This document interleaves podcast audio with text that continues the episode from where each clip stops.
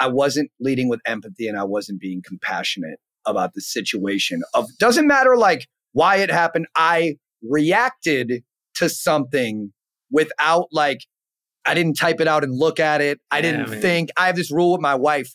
If I'm going to do something fucking crazy, I catch it, I send it to her first.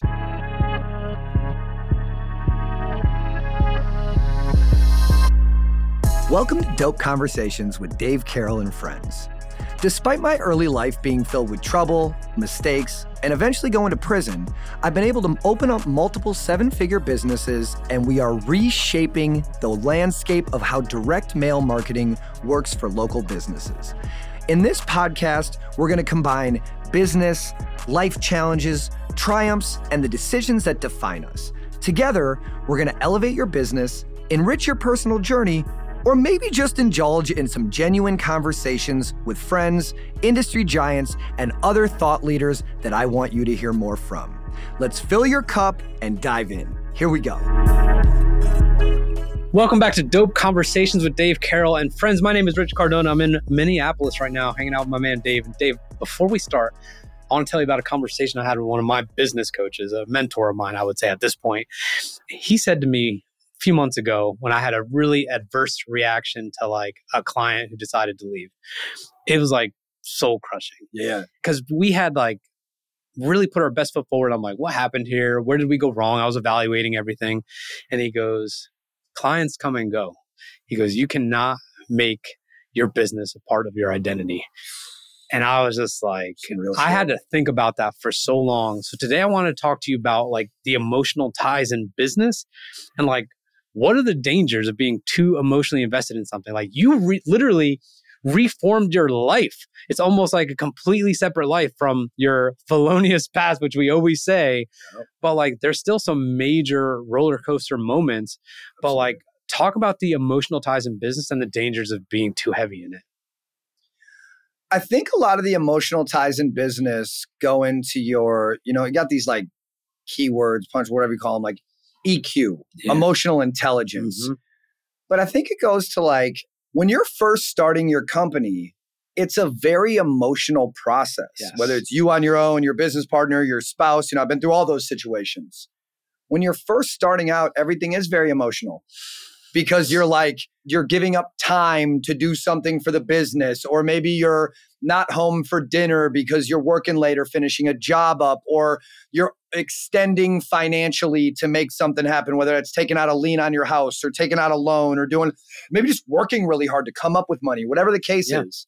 Business is only as emotional as you make it. And coming, like, look, I'd raise four of my fucking hands if I had them. I am an emotional creature. I am a reactive person. What I've found is I've gotten further in business and just like around more people that I define as successful, less is more. Mm. And I'm like, it's it's one of my like affirmations lately when I just in my morning routine is like when you understand that passion and emotion are two different things. And when you're passionate about something, that can be captivating. When you're emotionally reactive all the time and you're kind of this like wild card, what version of you are people going to get? Like that shit doesn't get easier as you grow and have more people around. It gets harder. I can speak right now to like a lot of my job is getting better as a manager, getting better as a leader, getting better at communicating because I simply just have more people whose day could be dependent on my interaction with them. And it's like, that's a fucking responsibility yes. that you take on that you don't always realize. I go back to like my power washing business, boots on the ground, wearing a lot of hats in a company.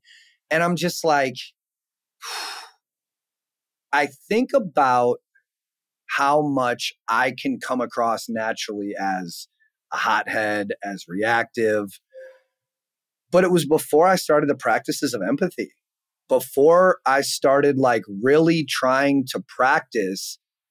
It's not about how I feel about something, how is someone going to receive what I'm giving them? Because mm. that's more important. It's not yeah. about me anymore. Not that it was about me in the first place, but it always felt like it was.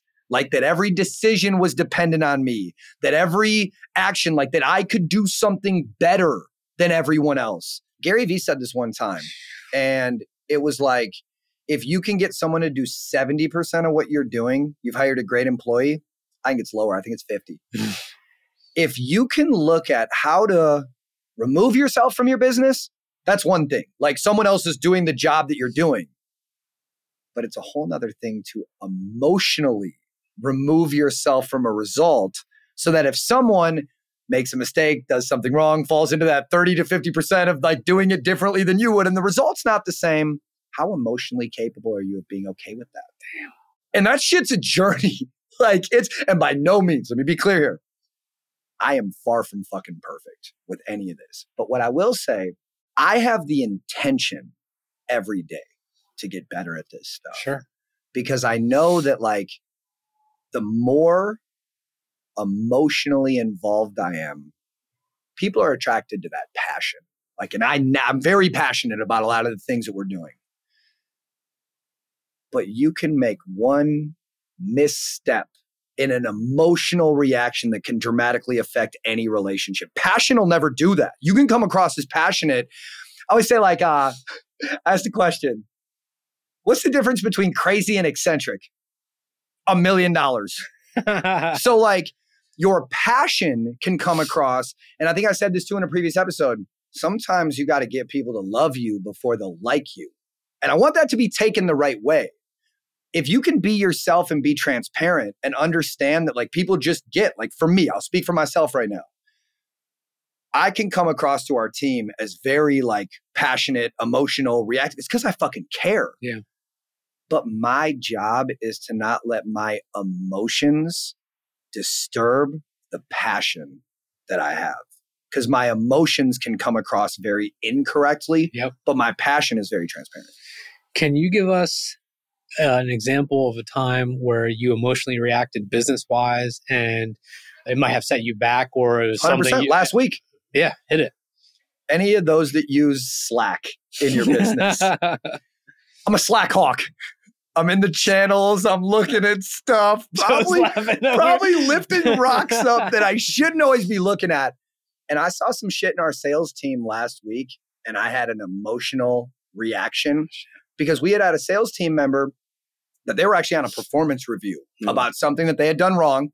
And wrong, just not following a system or process that led towards success yes. and a customer having a good experience. Yep. And they didn't do it again once, they did it twice and I saw it and I caught it in like a customer service chat. Uh-huh. And again, this is me to a fault, dude. Like I still like to know what's going on yes. and I'm working on it every day. But I situational awareness. 100%, dude. And I sent I sent my not my direct report. We have a sales manager.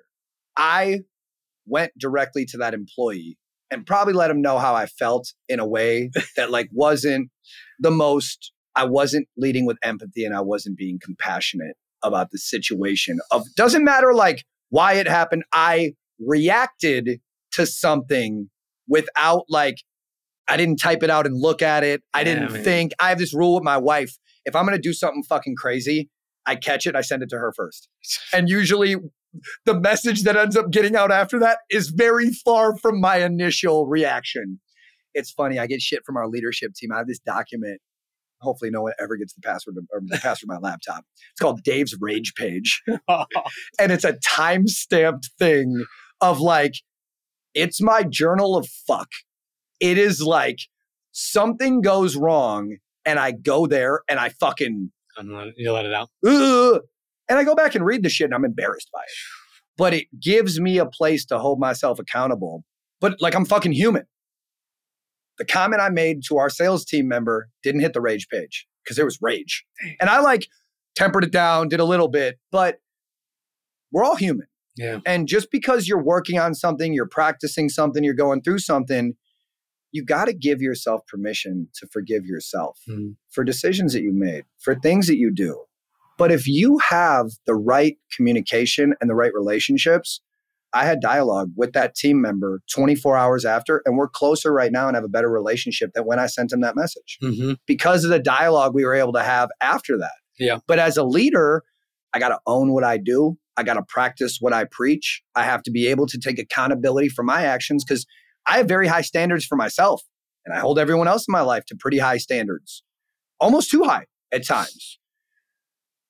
But I also have gotten to a point where I'm self aware enough to identify when I'm making a mistake. Yeah. And in a situation like this, where I can speak from like, it's so humbling for me for people to be like, Dave, you're successful. Dave, you made it. Dave, it's like, yeah, God's still got a lot of work to do on me.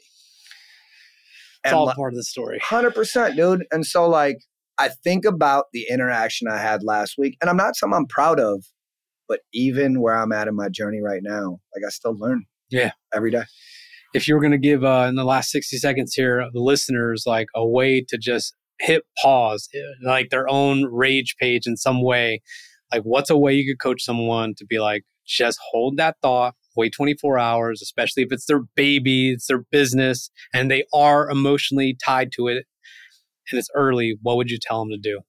So first off if you're fucking like me you probably relate to this a little bit, just this whole word track episode, the whole thing where it's like, fuck, man, I can just be a dick sometimes.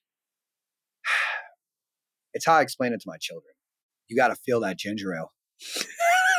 you got to feel that bubble. When that shit's rising, yes. You have to be able to identify that. And I don't think that it's in the moment. For you other hotheads that are, that are going through this, and to whatever degree, you know, probably a seven or an eight. We might have some twos or threes. We might have some tens listening or whatever. if everyone's got a cell phone, right? This day and age, we all got a phone. Pop open that fucking note section and just catch yourself next time. You got to identify the feeling. Mm. You got to identify that ginger ale. When when you're feeling like that squirreliness, when you're feeling that angst, and whatever your trigger is, you get sweaty pits, you start fucking leg twitching, whatever the fuck your thing is. The person that you have to deal with every day to be successful, they're staring at you in the fucking mirror every morning. you got to make a commitment to that fucking person staring back at you that you're going to do some work to at least identify physically. We all got our trackers, right? The Garmin watches, the Whoops, the yeah. Oura rings, the thing. This shit will literally tell you when this is happening. Oh, yes, it You got to be able to look at when is that heart rate going up? When are you getting just that? You, you know yourself well enough, however self aware you are, you know when you're getting a little worked up. Mm-hmm. You got to identify how to figure that out first and then hit the brakes. Yeah. Pull out that phone, get to that note section, that document, that something. Maybe it's your spouse, maybe it's your business partner. What I would challenge everyone to do is find an outlet where is your safe place? Mm-hmm. Where is that relationship that you have that's non judgmental? And it could be like a friend that you went to high school or college with that has yeah. nothing to do with your business that you could ask permission, like, dude, do you mind if every once in a while where I'm just like gonna do some crazy shit, if I just send it to you first and you'll be shocked at the people that would be humbled yeah. that you were using them as that outlet? Maybe you're gonna use that to open up a door that's been closed for a while, a relationship or something like that.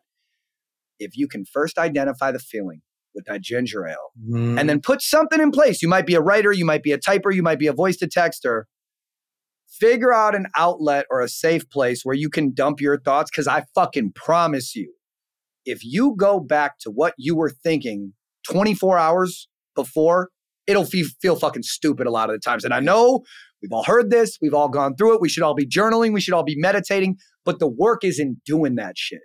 Stop yourself, identify the feeling, write it the fuck down or document it before you shoot it off.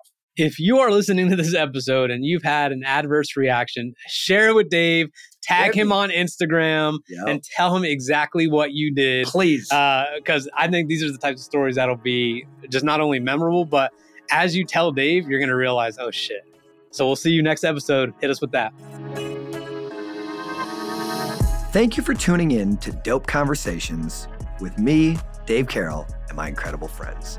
From the depths of adversity to the peaks of success, we've journeyed through the intricate tapestry of business and life. Remember, every challenged face is an opportunity to redefine ourselves. As we close, reflect on the insights shared and consider how you can elevate your business and your personal journey. And until next time, keep your cup full and stay dope.